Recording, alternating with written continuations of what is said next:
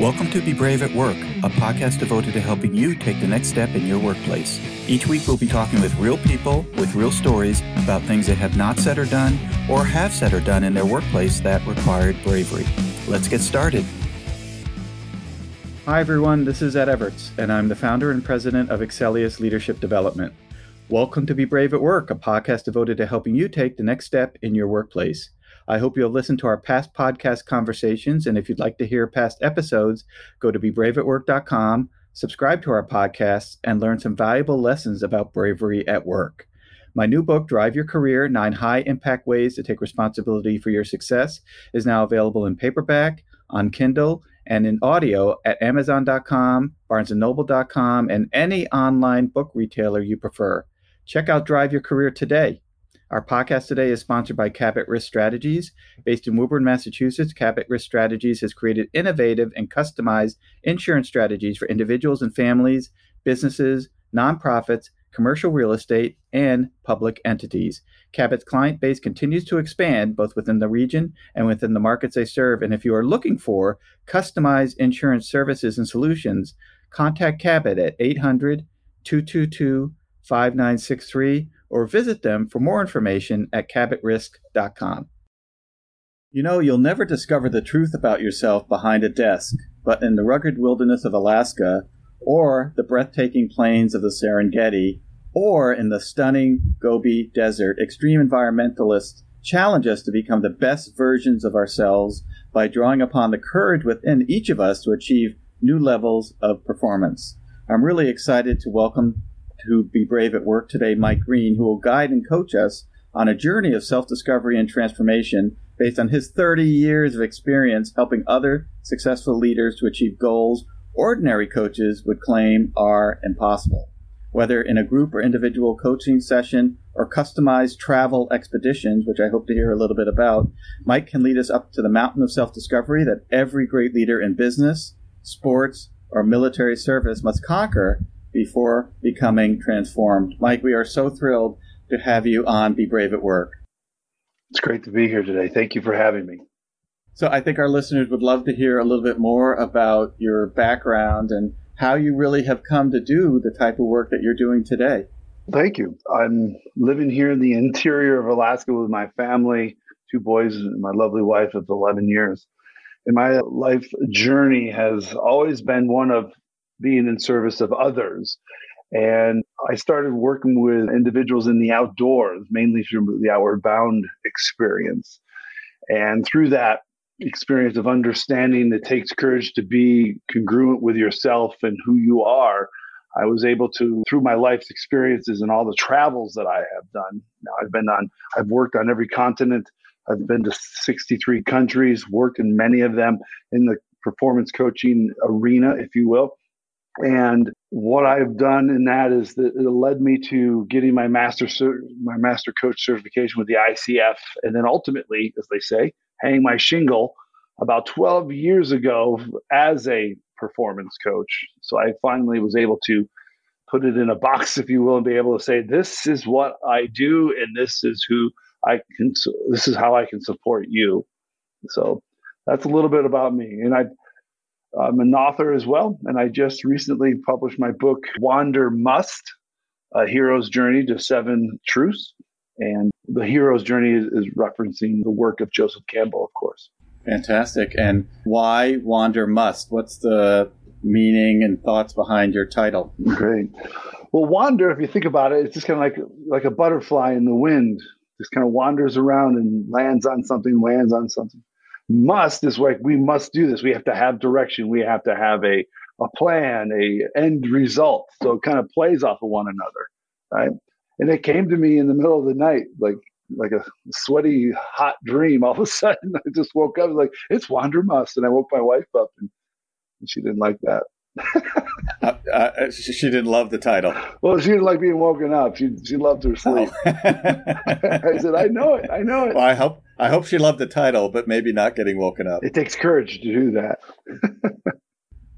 it does. It does. Well, this is how sometimes titles come to us, right? People think that authors oftentimes start with a title, and sometimes you discover or unveil the title in your writing and you say, oh, that's the word or that's the phrase that I have been thinking of. And so I'm just wondering, Mike, if you can observe for a few minutes. And first of all, your travels and your experiences, I think, as a guest on Be Brave at Work is a little bit different because, as you and I were talking before we began recording, you know, most of my client coaches, you know, work in offices and they're in the 50th floor of a big Boston building and, you know, all they see are other buildings, et cetera. And you're in Alaska, right? And that's purposeful on your part. You know, what does that do for you, or how do you feel that that influences the relationships that you have with clients a little differently?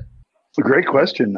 I've worked with people all over the world in buildings of Houston and all over different parts of the world, whether it be Antarctica, etc.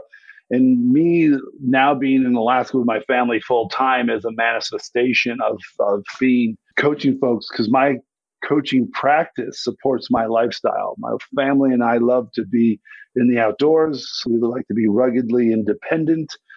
And I want to raise my boys to be self sufficient, both in life as well as in the outdoors.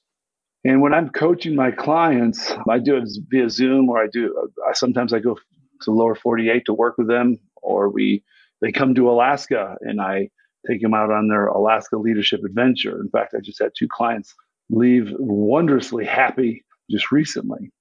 And I represent living, the, I represent the courage to say, and I don't have anything against the city because, you know, I love the city. I especially love Boston. Have the courage to say, we can, we can handle it. Just yeah, say it. Yeah, well, it's fine. But I do love Boston. It's a really nice town. I have the courage to say that I don't fit living on the country club in Boulder my family and I lived there. We lived on the ninth tee at the Boulder Country Club, big, huge house, had a great thing. But I had to have the courage to say, what am I providing? Some people would say you're living the good life, man. You're living in the Boulder Country Club. You have a big house. Everyone loves to come by your house. Your house is full of kids all the time. And then I had to ask myself, what am I providing? And the answer was flatly nothing. Truly, it was crazy. I'm not providing them the experience of being ruggedly independent, being able to learn self sufficiency. Yes, they can learn that in the Boulder Country Club neighborhood or in Boulder or in Colorado or anywhere else. But it wasn't congruent for my wife and I's true calling for life. And I say, we met in in in an atmosphere that's outdoorsy and such, and living in Boulder was great. I mean, it was wonderful, but uh, we wanted to change it up for adventure. So we sold it. We got rid. We moved out of our house. We went to Saudi Arabia. I, I was an executive coach and leadership facilitator for Saudi Aramco. We lived there for two and a half years, experiencing the adventure of living somewhere far different and being able to travel from that part of the world, which allowed my, my boys, my family to experience Norway, Jordan, Bahrain, etc. Fantastic. Well, you know, one of the things I love about your story is this perspective of self sufficiency. Uh, I think that is a model that we would hope most people would adopt. My wife and I are proud of the fact that our two daughters, for example, are financially self sufficient, right? They have employment, they have property, and they are, you know, unveiling their life in many fantastic ways. You know, when you think about self sufficiency, and I think this is where bravery at work can kind of connect, it requires you to be brave if you're going to be self sufficient because you have to have relationships and you have to work with others effectively in order to do it. While you are self sufficient, it doesn't mean that you're alone, right? And you need to navigate your way. And I'm just wondering what thoughts you might have about this concept of self sufficiency as a model for a person, and potentially any thoughts you might have about bravery and courage that it might take to adopt that mentality. I write about it in my book. One of my chapters is around courage. The courage for me, and it's a, it's a very long story, but it's a very, very good story. I basically was teaching 10th grade global history, and I literally, in the middle of talking about the French Revolution, I had an experience where I had to have the courage to say, What am I doing? And I said it with an expletive, by the way, back in, in 2000. And they, like, students knew that I'd be going to Alaska in the near future because that's what I did every summer. And I said out loud, I didn't even know what I was saying, but I'm going to hitchhike from Alaska, from New York to Alaska with no money or no food to prove to you that you can believe in the kindness of others. And they were all just thunderstruck. And I did it. I hitchhiked from Western New York. I grew up in a small railroad town called Hornell. I hitchhiked from Hornell all the way up to Denali National Park without touching money. And I worked for food. And and you talk about working with others, but while being self-sufficient, I had to be clean cut. I had to have a sign that said north or on one side, west on the other. In fact, one of my students made it for me, and I still have that sign here. And being courageous takes it takes a lot of different courage to be able to experience the, the different types of kindness or the different types of the different acts of kindness, if you will. Right. For example, it takes courage to go into a restaurant that is family run and ask to speak to the owner or the manager for a basic human need. It truly is amazing. It was an amazing moment in my life. I mean, I was hungry and I needed to eat. And did you offer yeah.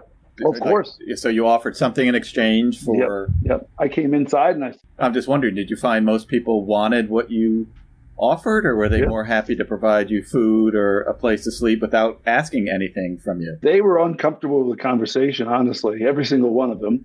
I'd come in, I say, I'd like to speak to the owner. And then they would say, okay, well, I am the owner. I said, well, I noticed there's a bunch of cigarette butts and some trash in your bushes in your parking lot. If you give me a bag, I'd love to work for a half hour and clean it up for you. All I ask is a sandwich. And they were like, well, we, we don't do that. We'll just give you one just to get out of the conversation. Right. I was like, no, I'm sorry. I can't accept it, which made it even more uncomfortable for them and me. Meanwhile, the whole restaurant is silent, listening to this young man with a big backpack.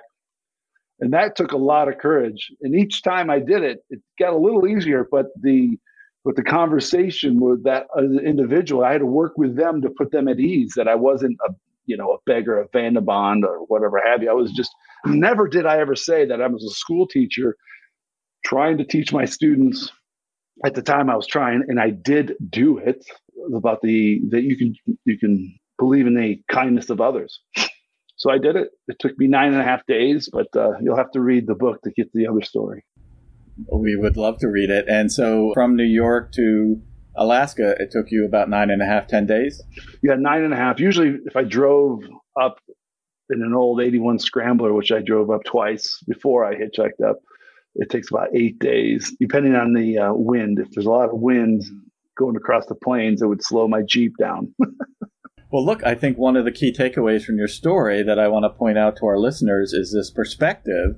And it's almost regardless of what you're doing, whether you are attempting to say something that's hard to say to somebody, even though you're helping them, or looking for food in exchange for work as you're attempting to grow across country, it will become easier or you'll get better at it the more you do it, right? You can't be brave with somebody if you never have done it, right? Because you don't know what to say, you don't know how to say it, you don't know when to say it, and it is completely uncharted territory. And so it diminishes the likelihood that you'll say something. But if you try it, and we recognize the first few times won't be perfect, and I'm sure you got a little bit more sophisticated as your experiences grew, you can become better at saying something that needs to be said to somebody helpfully and respectfully to help them interact with others in a more effective way. Absolutely. And that's what brought me to the, to be able to sit in the executive conference rooms as a as a master certified coach and and have the ability to stay there and sit there and say, okay, I do have something to offer as a coach because I did those courageous things. And leading is a courageous, an act of courage in many different forms and fashions and, and ways. And as a coach, I was in the room to support those leaders or a leader and allow them to have the courage to expand their leadership uh, influence or expand who they are as an individual while making those small incremental steps towards being a better leader or whatever their goal was. Because without courage, you're not going to do it. Because if it's easy, you would have already done it. And when things are hard, it says, I'm going to have the courage to say to my spouse or say to my my leadership team underneath me or my company or my my uh, cohort, if you will, this is not the current state is not where we need to be. We need to be in the future state. To be able to say that takes courage, and to be able to act upon it is another form of courage. well, I do think it takes courage to hire a coach because the first thing you have to do is acknowledge that this is an experience that could help you, and that's not something everybody is ready to do. There are some people who say, "Hey, I'm as good as I'm ever going to be, so there's nobody that can help me be a little bit better." I think you and I both know that everyone can get better at what they do, regardless of who they are or how big or popular they are. Every boss we've ever worked for, we could provide them some feedback on things that they could be doing a little bit differently. So this act of hiring somebody like yourself to come in and provide observation or analytics or thoughtful conversation takes bravery because you have to be up for it, right? And I'm, I'm sure you've seen some people who are up for it and, you know, potentially even some people who aren't. It's true. And as a as a coach, I ask just good questions, and usually I just say simply, I hold up the mirror to say, is this what is this what you want to show up as, or is this what you want to sound like, etc. And uh, because I don't have the answers, I don't. I I believe that the individual I'm speaking with or working with has the answers. They just haven't uncovered them yet. And a good good question can make a huge difference in someone's career, their life, etc. Absolutely. Uh, you know, one of the things that we talk about in being brave at work are two behaviors tied to what you're mentioning. One is curiosity, which is just asking questions to somebody about why they are the way they are, how they think about the issue, right? Being really curious so you can fully understand their perspective. Whether you agree with it or not is not important, but just really understanding it and then the second behavior, of course, is if you are curious, you also have to be a really good listener, right? You don't want to ask a great question and then look at your cell phone or look in the, you know, the hallway because somebody's walking by, right? You want to actively, physically, mentally, ethically, spiritually be listening and present in the moment to ensure that this person realizes that not only did you ask a really good question, but you're interested in the answer right? You have to be interested in the answer. So, your book, uh, Mike, can you tell us a little bit about just without going into all of the details? You know what it's about and who the audience might be mm-hmm. for it. And to add to your point, I like to be the person who is abundantly listening, right, and holding that space for them because that's what a good coach does. So, my book, Wander Must A Hero's Journey to Seven Truths, is all about how I the fourth gener. My father was a fourth generation railroader. I came from a small town in Western New York. Was able to travel the world and be and work on every continent. And it talks about me. It starts out with a client. I have a client that comes that I've been coaching from lower 48, comes to Alaska, and he and I start out in a helicopter. Most of my clients and I go out into the backcountry, or also known as the bush. And as I'm coaching them in the bush, for his main intention of why to be there. What is it he wants to understand? I go back in time to the different continents, how I got to the continent and how and what I discovered as a leadership truth, right? For example, we already spoke about courage. Then another example is emotional intelligence for Antarctica, for example, or intention from Mongolia, part of Asia. And as I keep going back and forth, while I'm coaching him through this backcountry uh, leadership adventure, and and so far it's done really really well. I mean shockingly i was like wow that's i guess i am a writer. Oh, it's pretty funny. Yeah. well it sounds fantastic and i'm you know just wondering that you know as you work with clients whether the way that you work with them which is really connecting them to earth and the environment uh, which is to me one of the foundational platforms that we all operate from if you find that to be helpful. Yeah, very much so. It strips them away from all the distractions in life. And I'm in a very, very, very interesting state that they're not used to because usually we're full of distraction, whether we're driving down the road, listening to this podcast, which is a good distraction, or whether we're looking at our phone, scrolling through it just to see what everybody else is doing, or we got distractions with work or family you're out there you're not connected to anybody but yourself as i say in the book you got to go you come out here to go inside there there being you know inside yourself and really be the silence is so strong in the bush of Alaska that you could lean against it almost, right? And then with that silence comes a lot of conversation within your head, and things just start to fall away that you think are really important. And you get you get down to your bare the courage to be able to get down to your bare self. Who am I? What I mean, I just had that conversation two and a half weeks ago with a doctor. She was trying to decide who is me. That's how she said it, by the way. Uh, who is me? And she would never have been able to do that in an hour coaching session because in less than an hour she's going to be back on her phone or she's going to be back doing email. And she, yeah. Well, what a brave way to enter into a conversation where you're talking about such fundamental perspectives that, quite frankly, none of us do, or at least the vast majority of us don't do, which is to ask ourselves tough questions so that we can understand better you know who we are and why we're here. And Mike, it has been great chatting with you today, and thank you so much for sharing your thoughts and ideas about bravery at work. If folks want to connect more with you or find out more about what you're doing, how can they connect or reach out to you? Well, they can simply go to my website, mikegreenleadership.com. In probably about the next two weeks, give or take, you'll start seeing a lot of different media from these last two clients that I had. I had a film crew go out to take a bunch of pictures and video. So look for that on uh, Instagram as well, Mike Green Leadership, or Facebook, Mike Green Leadership, or my website. Terrific. Well, Mike, thank you again for joining us today on Be Brave at Work. I am grateful for your time and your energy. Thank you. And to our listeners, thank you for joining us today, and we hope you join us on our next podcast conversation as we further explore being brave at work. We also remind you to subscribe to our podcast at bebraveatwork.com and or download and listen to our podcast on multiple online platforms. We are everywhere. Our podcast today was sponsored by Cabot Risk Strategies, whom you can reach at 800 222 5963 or visit them for more information at cabotrisk.com.